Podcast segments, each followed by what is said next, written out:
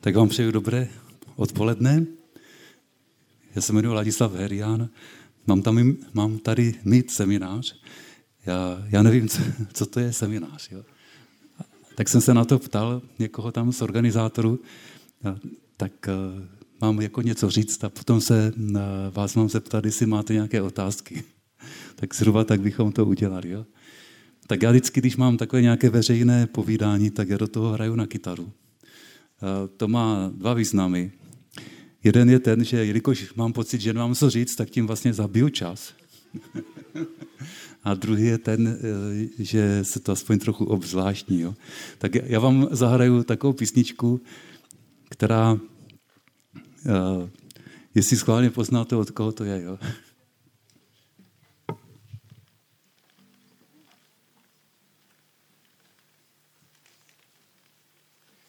Jsem takový amatér, jo, takže musím to brát jako od amatéra.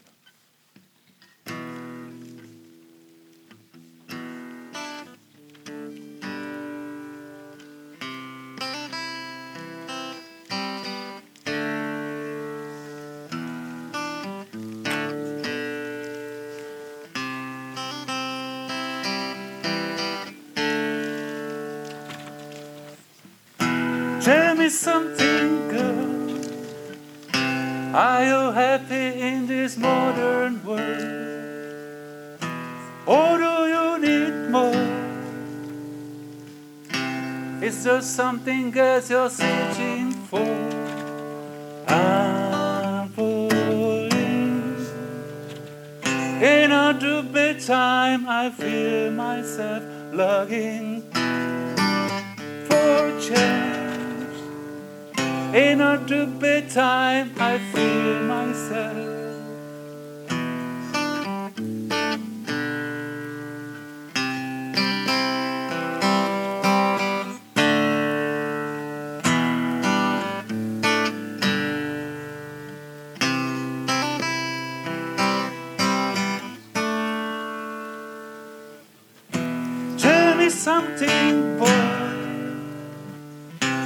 I do try trying to fill this void. Or do you need more? And it's hard keeping it so hardcore. I'm falling. In a do good time, I find myself longing for change. In a stupid time, I feel myself. I'm at the deep end, waters I dive in. I never meet the ground. Crash through the surface, where it can hurt us. We're far from the shallow now. In the shallow,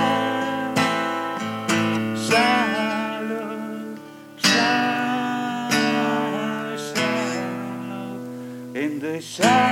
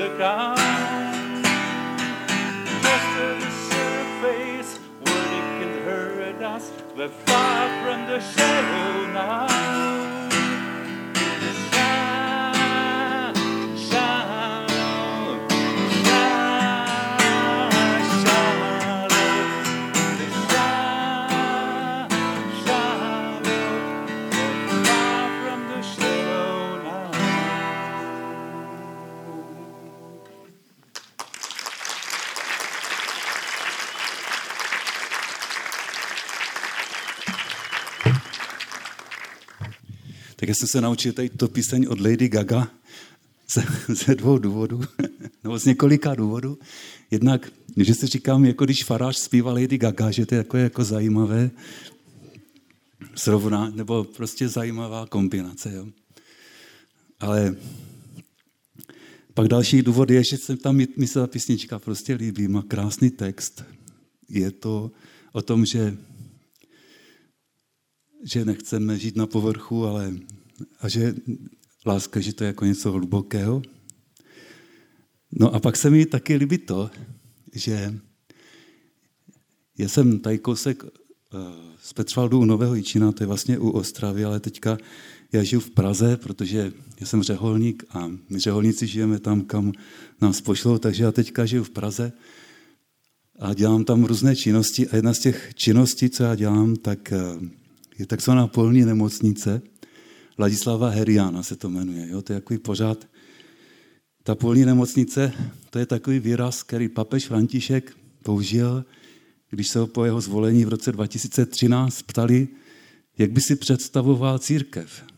A papež říká, můj sen o církvi je, že by církev byla polní nemocnici, to znamená, že by, jak je, když polní nemocnice po nějaké bitvě, tak tam ošetřují ranění, takže by ta církev ošetřovala raněné a neřešila by nějaké blbosti prostě.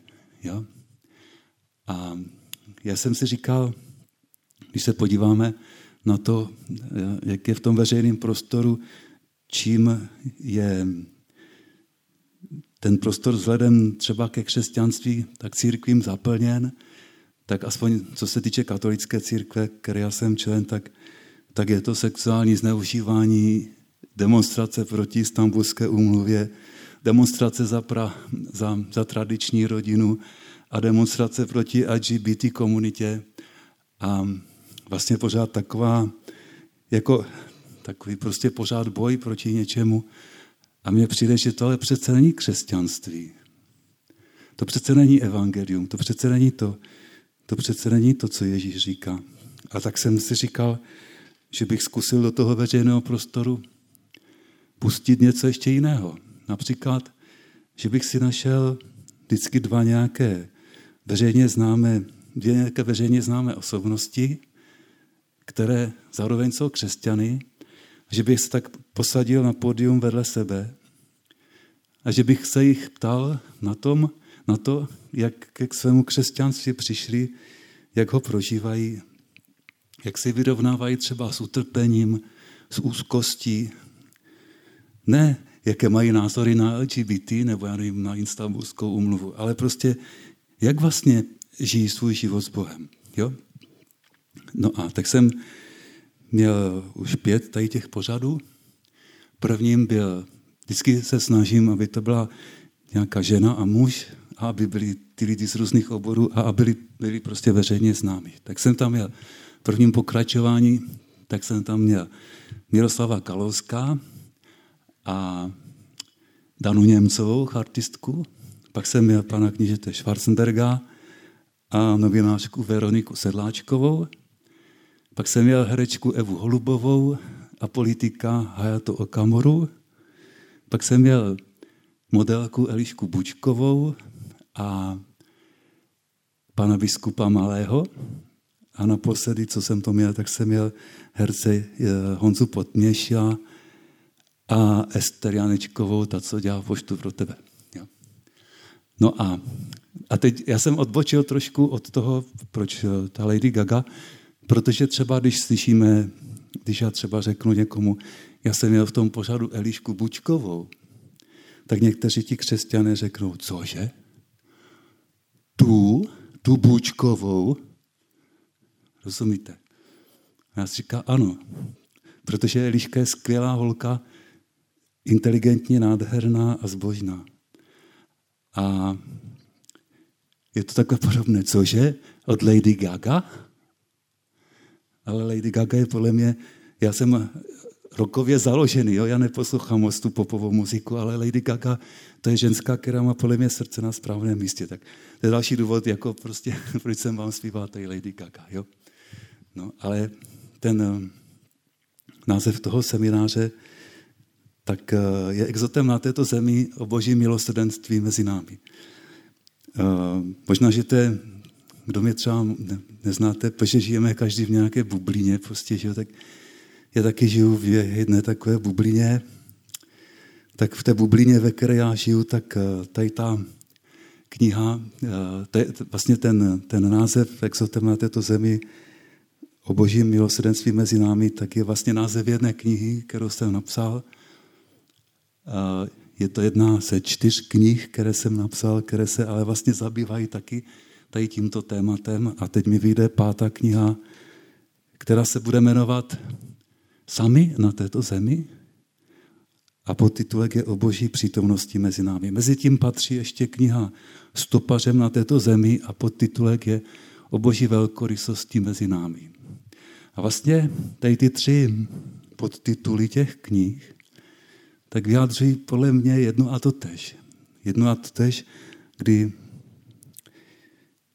já se snažím na základě svého života s lidmi, na základě té své služby kněze třeba eh, a na základě svého života s Bohem, tak se snažím pojmenovat nebo poch, jako zachytit, kdo je pro mě Pán Bůh, jak je přítomný v mém životě a v životě lidí, s kterými já se potkávám a jakým způsobem je tady toto všechno zachyceno v Biblii, protože já jsem v formaci, tak jsem biblista. No a tak je vlastně, ty, tak ty knihy jsou o tom. A vlastně organizátoři tady toho festivalu, tak když mě oslovili, jestli bych tady nepřijel, tak mi právě mě požádali tady o toto téma, tak já právě proto... Tak, bych, jsem, tak jsem si říkal, že bych vám řekl něco o tom, jak já si představuju Pána Boha. Jo? A ještě možná bych ještě mohl eh, vysvětlit, proč se ta kniha Exotem na této zemi, to je moje druhá kniha. První byla Země bez obzoru, to jsou rozhlasové rozhovory na rádiu Vltava o Bibli. Proč exotem na této zemi? Lidé si myslí, že jsem tu knihu takto pojmenoval já a, a že se považuji za exota, ale ono to tu knihu tak pojmenovalo to nakladatelství nebo ten šéf-redaktor na základě jedné kapitoly, která se jmenuje Exotem na této zemi. A já tam v té kapitole píšu o tom, že v prvním listu Apoštola Petra, ale nejenom v něm, ale tam je to třeba vidět, tak tam se říká o křesťanech, že jsou párojkoj kaj parepidemoi na této zemi. To znamená, já nevím, jak je to tady v kunickém překladu, teďka si nespomínám, třeba vyhnánci a přistěhovalci nebo něco takového. Jo? Když si rozebereme ta slova párojkos, tak řecký dům je oikia, eh, nebo oikos, jo? a párojkos to je para oikos, to je ten, který je vedle domu. To znamená, to je člověk, který je bezdomovec, jo? který nemá prostě v kapse žádné klíče od žádného zámku, nemá žádné dveře, za kterými by se mohl schovat. Jo? A pak je tam pár epidemoj. Demos je lid, epidemos je vlastně jako ten, který patří mezi ten lid, který tam má trvalé bydliště, a para epidemos, to je epidemos, to je vlastně jako člověk, který nemá trvalé bydliště. Takže vlastně podle uh, apoštola Petra, no podle toho autoru toho listu, tak my, nebo křesťané na zemi jsou vlastně jako bezdomovci a, a lidé bez trvalého pobytu. Jsme tady vlastně tak zvláštně, jo? Takže jsme vlastně tady takový exoti jako na této zemi. Jsem tam napsal v té knize a potom vlastně jako to nakladatelství, tak si to vzal jako titulek té knihy Exotem na této zemi. A tak um, to není o mně, ale možná tak trochu taky. No. tak já jsem vám slíbil, že vám řeknu, jak si já představuju Pána Boha. Jo?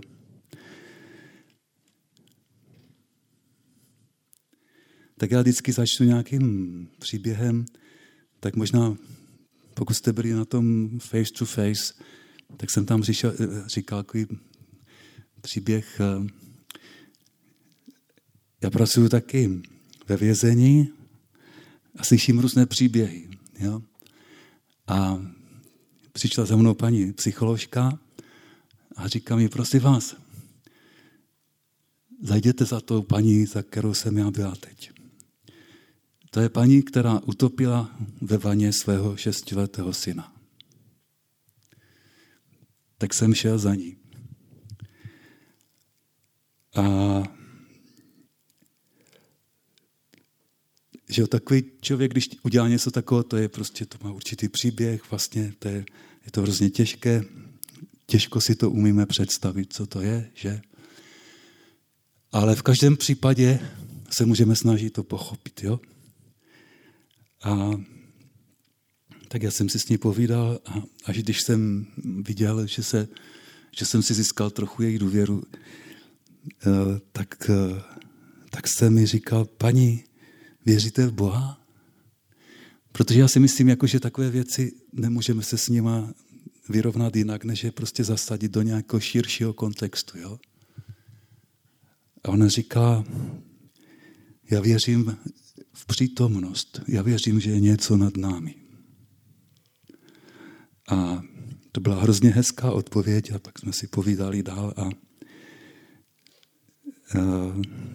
a já bych u té odpovědi zůstal. Když by nás bylo tady deset a že bych se vás deseti zeptal, věříš v Boha, tak pro někoho by to možná, ta otázka byla, jako kdybych mu dal kladivem po hlavě. Jo? Protože to slovo Bůh je hrozně těžké slovo. To slovo Bůh, každý o něm má nějakou jinou představu. To slovo Bůh je zatíženo historickými nánosy,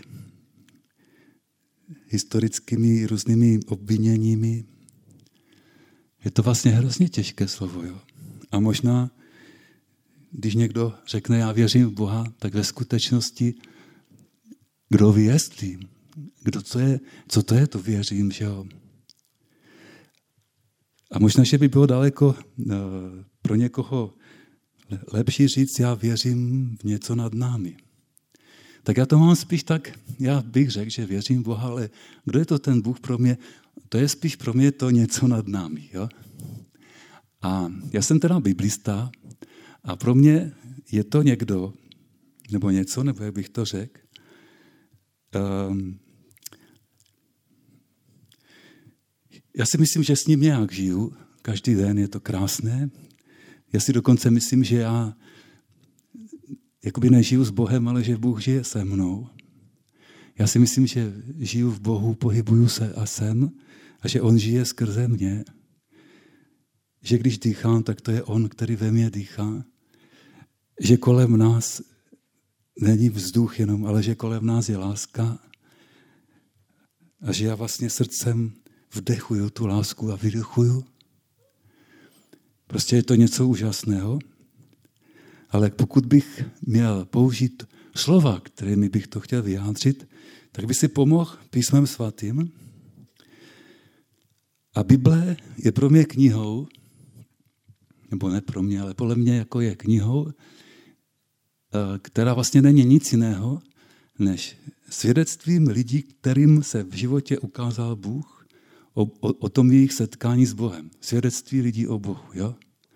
A když bych se podíval, jaké je to svědectví, vlastně jako co, co Bible jako celek chce říct, jako, ne jako, že vytrhnu prostě nějaký verš z kontextu, ale vlastně jako co chce říct Bible jako celek, jako celek od, poslední do, od první do poslední stránky, tak pro mě to úplně jako nejsilněji je vyjádřeno větou, kdy Mojžíš je nahoře, nahoře Chorevu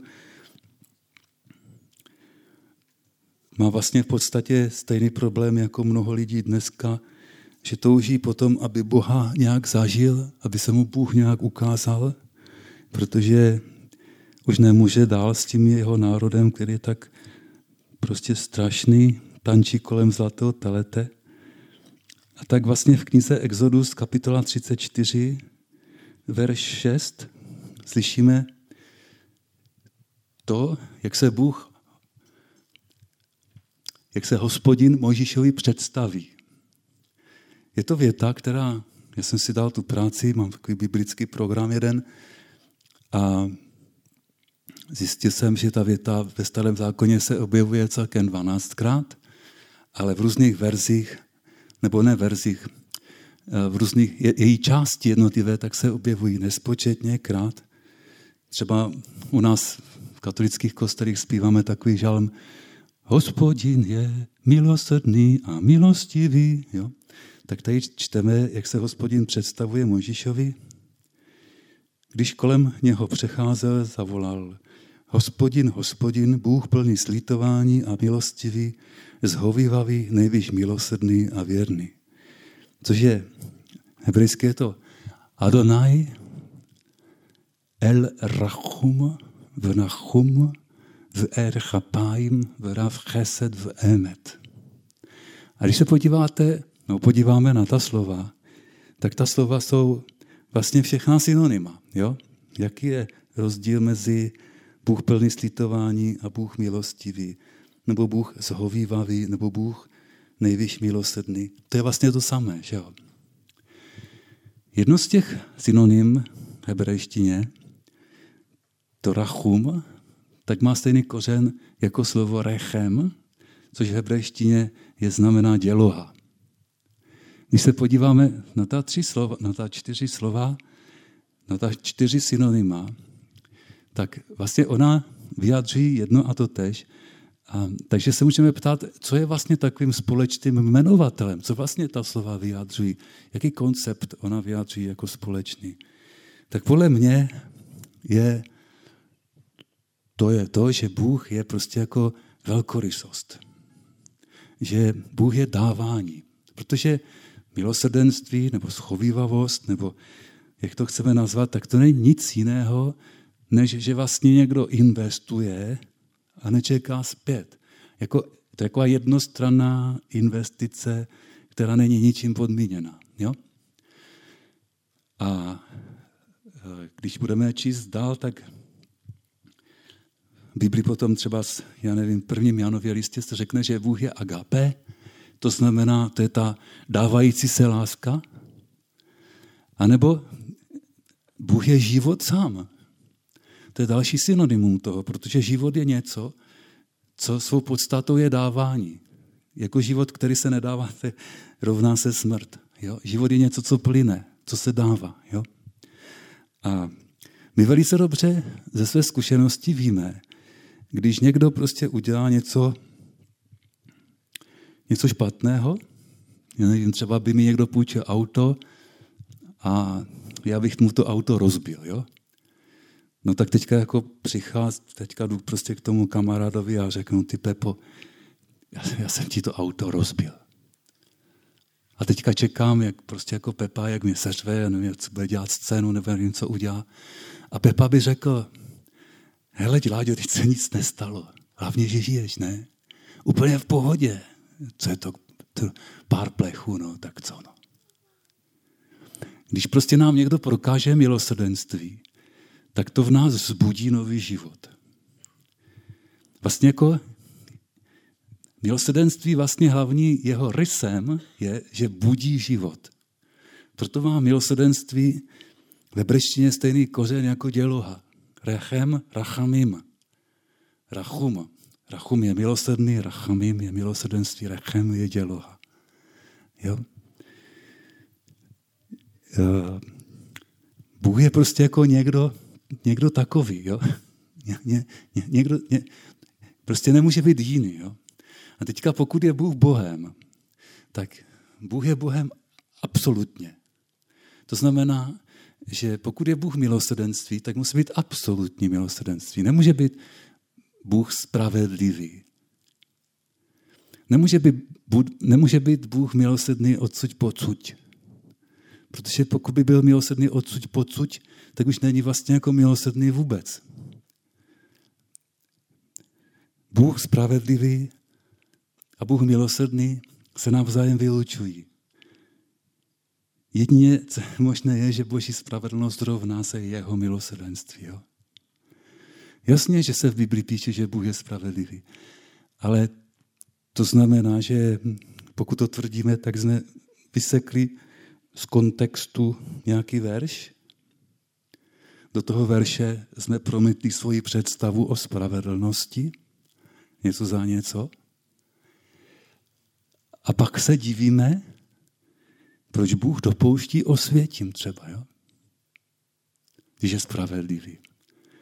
No to je proto, protože my, si to tak, my jsme si vytvořili takovou modlu. Bůh není spravedlivý, Bůh je milosrdný. A když se podíváme na jiné moje oblíbené místo, a to je Exodus 3, tak tam je ta pasáž, když hospodin, když Mojžíš pase ty, ty ovce toho svého tchána a najednou vidí, že je tam keř, který hoří a že z toho keře neubývá. Takže se tam jde Mojžíš podívat, že jo? A že ten z toho keře se ozve hlas, který dává Mojžíšovi poslání a Mojžíš říká, když se mě budou, aby, aby vyvedli Izrael z Egypta, že úplně šílené poslání, a když se mě budou ptát, tak eh, kdo mě posílá, tak co mám říct?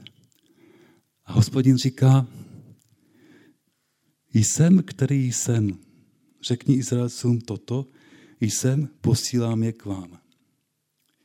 Bůh dále Možíšovi poručil, řekni Izraelcům toto, posílám je k vám. To musíme to jsem, který jsem chápat v kontextu. Jo? Posílám je k vám hospodin Bůh vašich otců, Bůh Abrahamův, Bůh Izákův a Bůh Jakobův. To je na věky mé jméno, tím si mě budou připomínat. Takže to hospodinovo jméno, jsem, který jsem, obsahuje Abrahama, Izáka a Jakoba. Se řekne hebrejské to ehje, ašer ehje. A to ehje, ašer ehje, to jsem, který jsem, no můžeme taky přeložit, jsem ten, který budu, jo? to znamená, budu s tebou třeba. Jo? To není jakoby čiré bytí. Bůh není ten, který je Bůh sám pro sebe. Bůh je, který je bytím pro. Rozumíte, život není něco, co je jako jenom samo o sobě. Život je vždycky něco, něčím, že je to životem pro. Podstatou života je, že je pro. Podstatou toho božího jména je, že on je bytí pro. Podstatou boží je, že je bytí pro člověka. Nebo že je bytí, bytí pro. Že jako hrnečku vař, který se dává a který se nedá nijak zastavit. Který je spíš sloveso než podstatné jméno. Když říká Ježíš, vám ukážu takový příběh z Evangelia podle Matouše,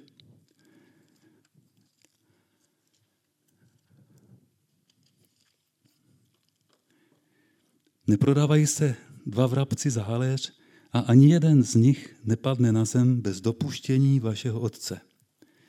Říká ekumenický překlad. Liturgický katolický překlad říká, ani jeden z nich nepadne na zem bez vědomí vašeho Otce. Ale řecký originální text říká, ani jeden z nich nepadne na zem a neu tu patros himon. To znamená bez vašeho Otce. Ježíš nespecifikuje, jakým způsobem je v našem životě přítomen jeho Otec. Ježíš říká, já jsem, vy jste ve mně a já jsem v Otci.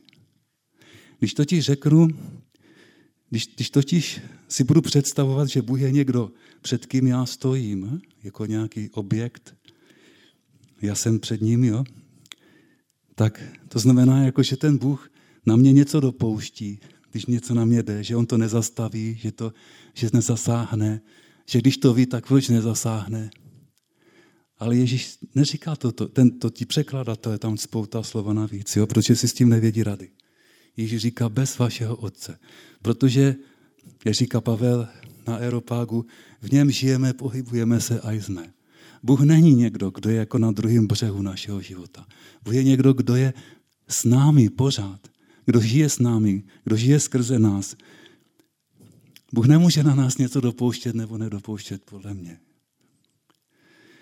A Bůh je bytí pro mě. Když se vrátím zpátky do toho, eh, do, do, do, do toho, do, do té knihy Exodus, jo? Mně to prostě přijde úžasné. Jo? A když se podíváme, když si to trošičku budeme chtít přiblížit, jo?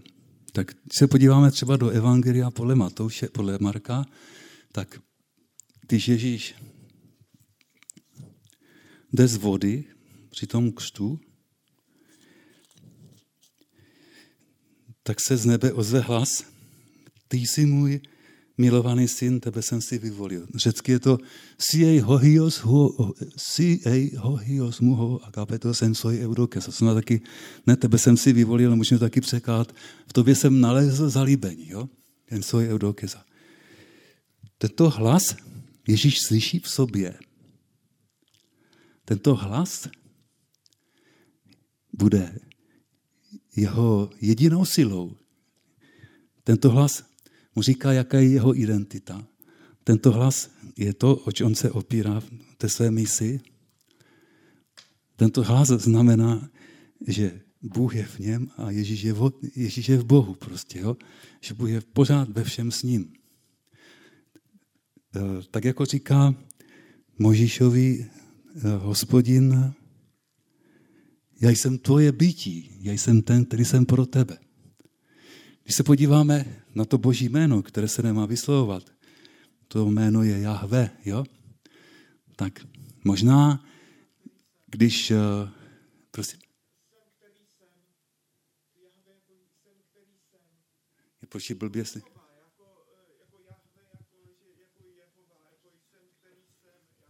No, ale to, to, to říkají svědci Jehovovi, jo? ale to, to vlastně ten, ten, ten, tentagram, eh, tetragram je eh, je vlastně to je jako spíš dýchání než mluvení. Eh, Boží jméno nemáme vyslovovat proto, protože pokud ho vyslovíme, tak ho vlastně omezíme. Proto když třeba mi řekla ta paní, já věřím v něco nade mnou, tak je vlastně to vlastně hodně veliká pokora v tom, tady toto říct, je něco nade mnou. A protože když to něco popíšu, vyslovím, tak to vlastně tak to pokazím, tak to vlastně jakoby omezím na svoji malou lidskou úroveň. Jo? Říká Heinrich eh, Zimmer, jeden německý historik, eh, který umřel v roce 1943, tak on říká, že existují tři řády věcí. Věci ty úplně nejkrásnější, o kterých nemůžeme vůbec nic říct, ty můžeme jenom zažít, jenom prožít, ale nemůžeme o nich mluvit, protože nejsou na to slova. Pak existují věci druhotně nejkrásnější, o kterých nemůžeme Eh, nic říct, jenom o nich mluvit v metaforách, ale bohužel metafora zůstává téměř vždy nepochopena. A tak nám nezbývá, než se bavit o věcech třetího řádu, to je o těch, kterých normálně se bavíme. A každé náboženství je v pokušení z těch nejkrásnějších věcí. Je pojmenovat, je jakoby stáhnout, ochočit, popsat a pak je vydávat za ty věci prvního řádu ale o těch prvního řádu se nedá nic říct. A to, je, to, to, to, to, kdo on je, o tom se nedá nic říct, to se dá jenom zažít. A proto byl Ježíš básník, když o tom mluvil aspoň v metaforách. Rozumíte? Metafora je něco, co nám má vyvolat uh, zážitek toho, o čem se nedá vlastně mluvit. Tak Můžeme se podívat třeba, když se podíváte na tu větu, eh, kterou se vám citoval z eh, Adonai, eh, Adonai el Rachum v Nachum v Erchapaj v Rav Chesed v Emet. Když se podíváme do Evangelia Janova, tak v Janově Evangeliu to evangelium začíná tím hymnem. Na počátku bylo slovo jak tomu ještě říká něco řeknu, to, to, to co vlastně oč mi, to, co chci teďka říct, tak je, že se tam říká, že slovo se stalo tělem a přebývalo mezi námi. My jsme spatřili jeho slávu, to znamená jeho, to se řecky to doxa, to je jeho božskou identitu slávu, kterou má od otce jednorozený syn, to je vlastně tu jeho identitu božskou, kterou má od otce. A teďka je on definovaný jako plný milosti a pravdy. Řecky je to pleros charitos kai aletejas. Jo? A když bychom četli řecký překlad starého zákona, řecký překlad tamté věty Exodus, Exodus 34.6, tak to plný milosti a pravdy, pleros charitos kai aletejas, tak je Rav Chesed v Emet. Je vlastně jako vlastně kus té věty. Jo? A skrze Mojžíše byl dán zákon, ale skrze Ježíše milost a pravda se stala tělem. Vlastně ta věta, to, co vlastně jako Mojžíš nemohl vidět, protože by zemřel, tak ta, ta věta, jako v Ježíšovi se stala ta, ta boží podstata tělem. To je hrozně krásné. Jo? Boha nikdy nikdo neviděl, ale jednorozený syn, který je Eiston, kolpostu patru, který je v lůně, v děloze otcově, ten nám o něm řekl. A to je vlastně, Ježíšovi se nám zjevuje tam boží identita, boží milosrdenství. A vlastně jde to ještě dál, protože eh, Janovo evangelium začíná slovy, na počátku bylo slovo, to slovo bylo u Boha. Proč to začíná takto? Protože hebrejská Bible začíná na počátku Bůh stvořil nebe a zemi. Ale Janovo evangelium vzniklo v polemice vůči židovské komunitě, která odmítala Ježíše jako božího syna a mesiáše. A vlastně ten začátek toho evangelia je polemikou proti začátku Bible. Není to tak, že na počátku Bůh stvořil, řecky by to bylo en arche ektizen hoteostus uranus ten gen, ale je to tak, že na počátku bylo slovo, skrze které Bůh stvořil, jo? skrze které bylo stvořeno. Na počátku je to, co vlastně jako ten, ta židovská komunita popírá. A pokud bylo na počátku slovo, pokud na počátku je slovo, jehož identita je že je plné milosti a pravdy, že je to Bůh milosrdný, milostivý, nejvíš, laskavý a věrný, tak na počátku je tato lásky plná komunikace. Na počátku je slovo, které je od někoho k někomu, které touží po odpovědi. Je to lásky plné slovo, které touží po lásky plné odpovědi. A, a pak vidíme, jak to slovo jak by prožíval ten svůj příběh. Jo? Vlastně já si myslím, že ten důvod, proč Ježíš umřel, tak je ten, že Ježíš umřel za svoje pojetí Boha. Všechna náboženství vlastně říkají, pozor, je tady Bůh, je potřeba se bát, je potřeba se třást, protože přijde soud, protože jsme pod božím okem, že jo?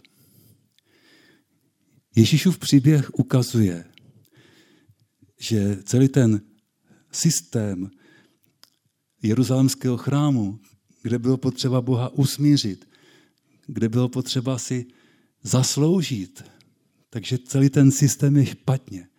Milosrdenství chci, ne oběť. Rozumíte? A za tento ehm, obraz Boha Ježíš musel zemřít, protože tak revoluční obraz je opravdu revoluční říct, že všechno je zadarmo, že všechno je milost, že milost a pravda se stala tělem.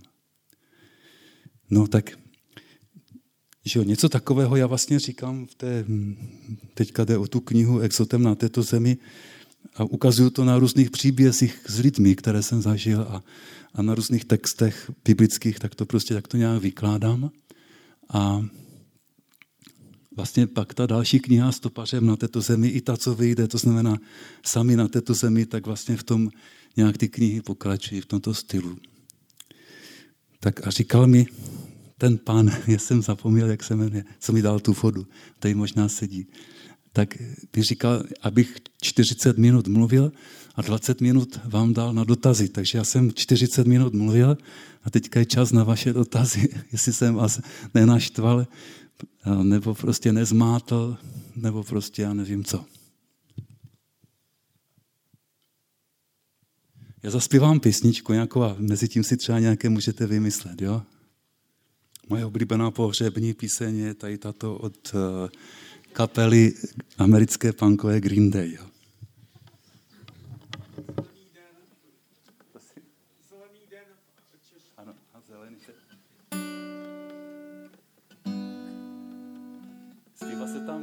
zbraně a stáhněme ruce k nebi. Nahoru prostě, no.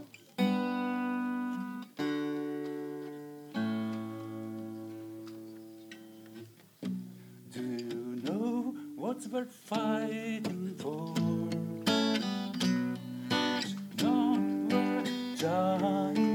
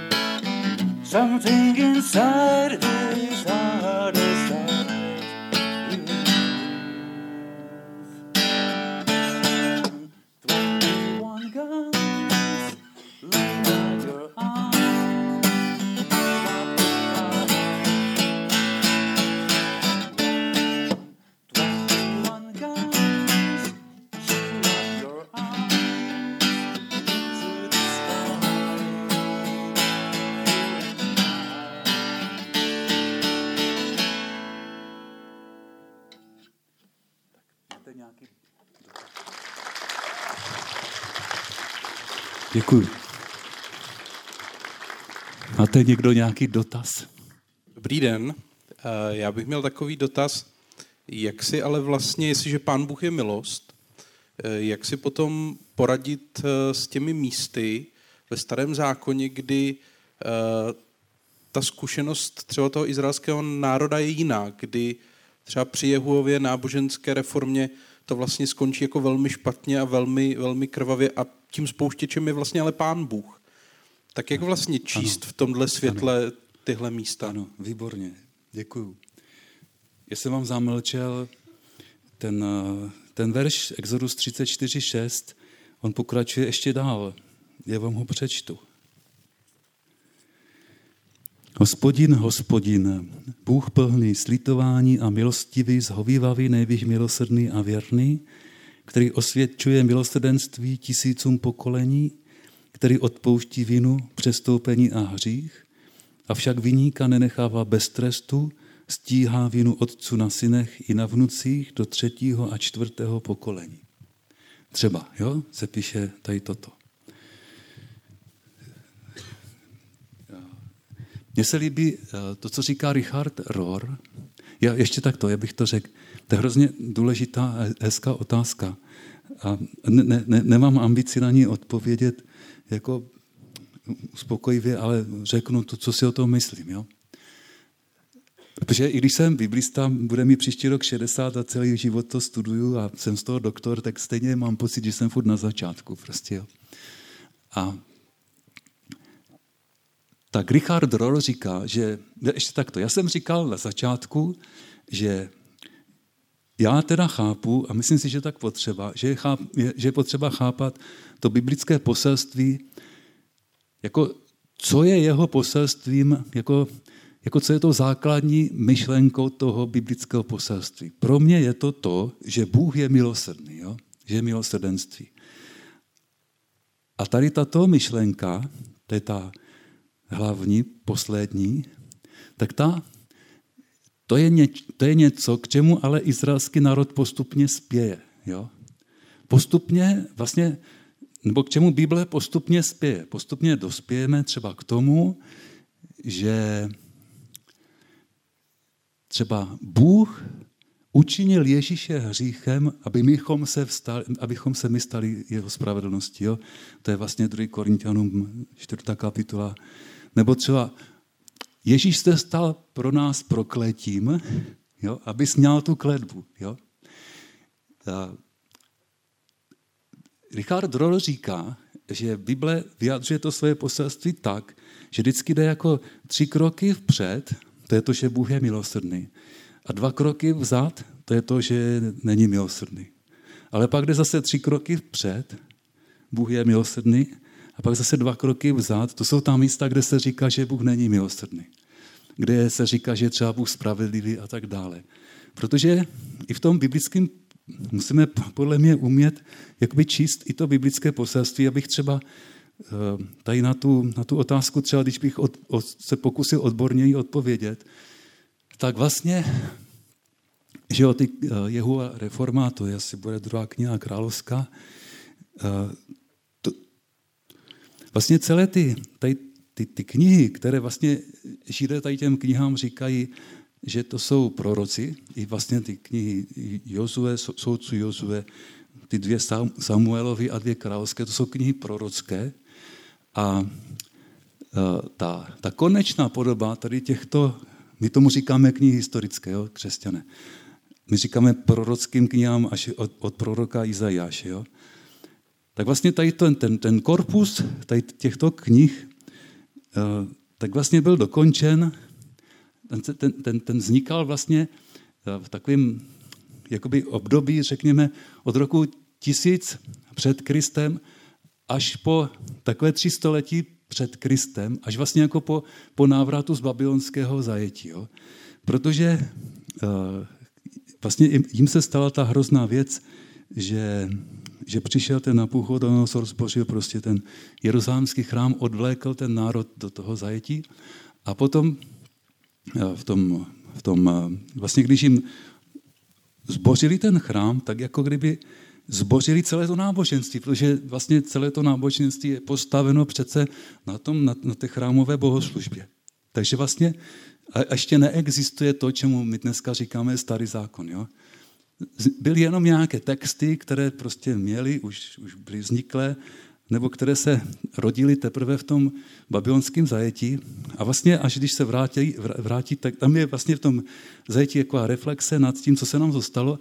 A vlastně až když se vrátí z toho babylonského zajetí, tak se vlastně postupně ten národ reflektuje uh, tu svoji historii a ta reflexe se objevuje v těch textech a ty texty dostají, dostávají postupně tu podobu, jak ji vlastně známe dneska my.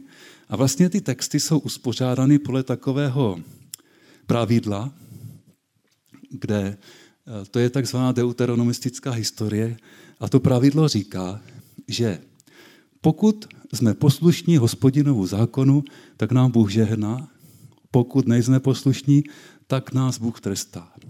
A vlastně to všechno, co se nám stalo, tak je důsledkem toho, že nás hospodin potrestal za to, že jsme nebyli mu věrni jeho zákonu. Takže z toho plyne, buďme mu nadále věrni. Jo? Že eh, to je vlastně jako reflexe toho národa v té době třeba 300 let před Kristem. No ale jako my, my žijeme 2000 let po Kristu, jo? A my máme ještě k tomu nový zákon, že jo? My máme ještě k tomu postavu Ježíše. Takže my musíme vlastně brát to poselství Bible jako celku. Si myslím já, jako jo.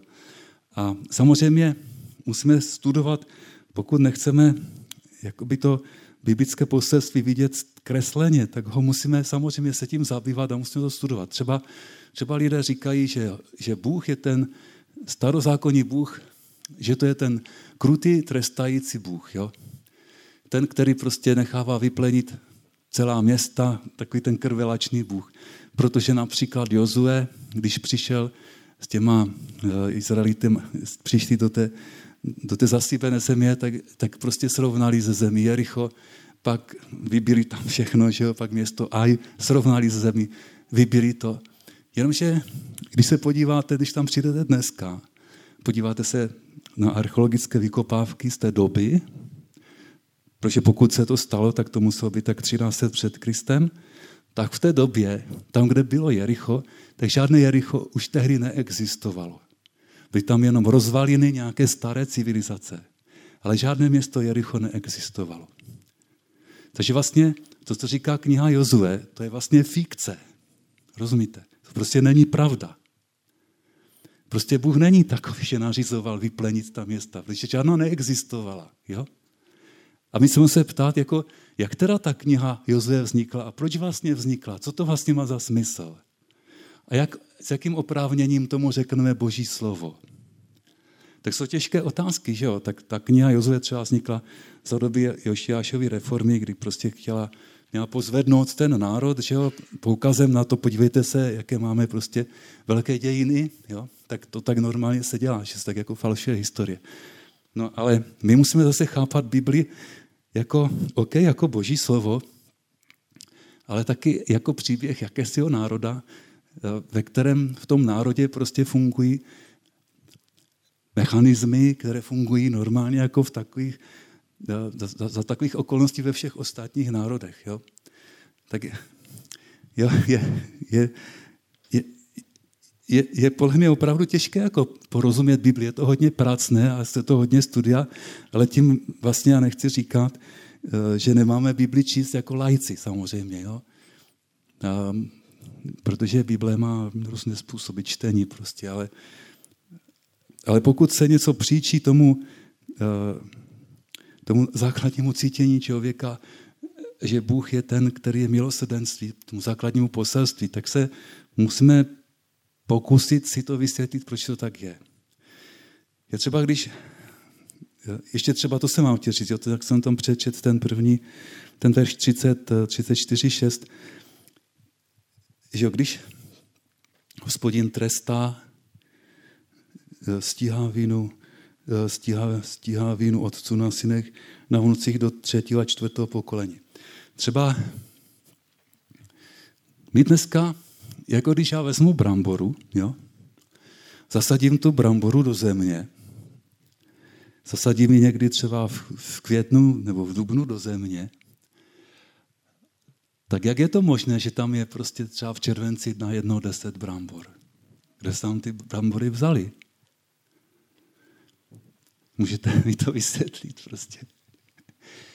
Jo, kdybych měl vystudovanou zemědělskou fakultu, tak bych vám to vysvětlil, ano, tam jsou nějaké reakce, jako fotosyntéza, jo, prostě, že, že vlastně jako, že se tam jako rozmnoží za pomocí těch živin z té země a světla a vody a tak, takže vlastně jako z toho vznikne deset nových brambor, jo. Ale starověký člověk neznal tady tyto věci. Pro starověkého člověka to, že z jedné brambory bylo na jednou deset, tak to byl zázrak. Ale ono to de facto opravdu je zázrak. Rozumíte, to je fakt zázrak, jo?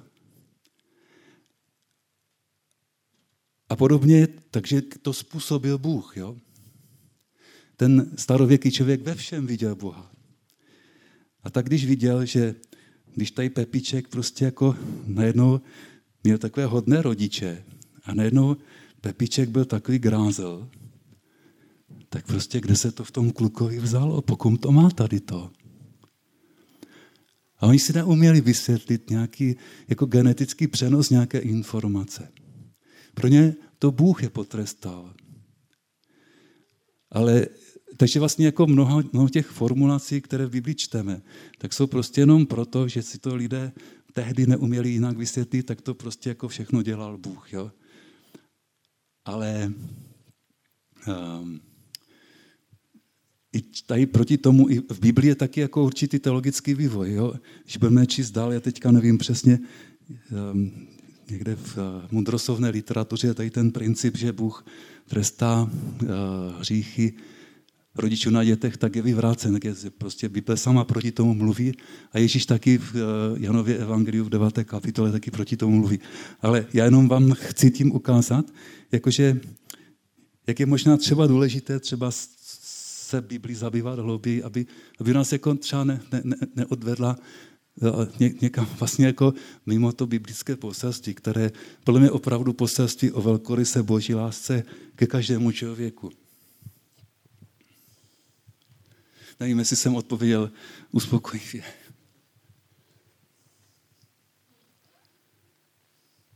Tak ještě máte nějakou otázku? Jsem možná zamotal hlavu úplně. Ano? Ano.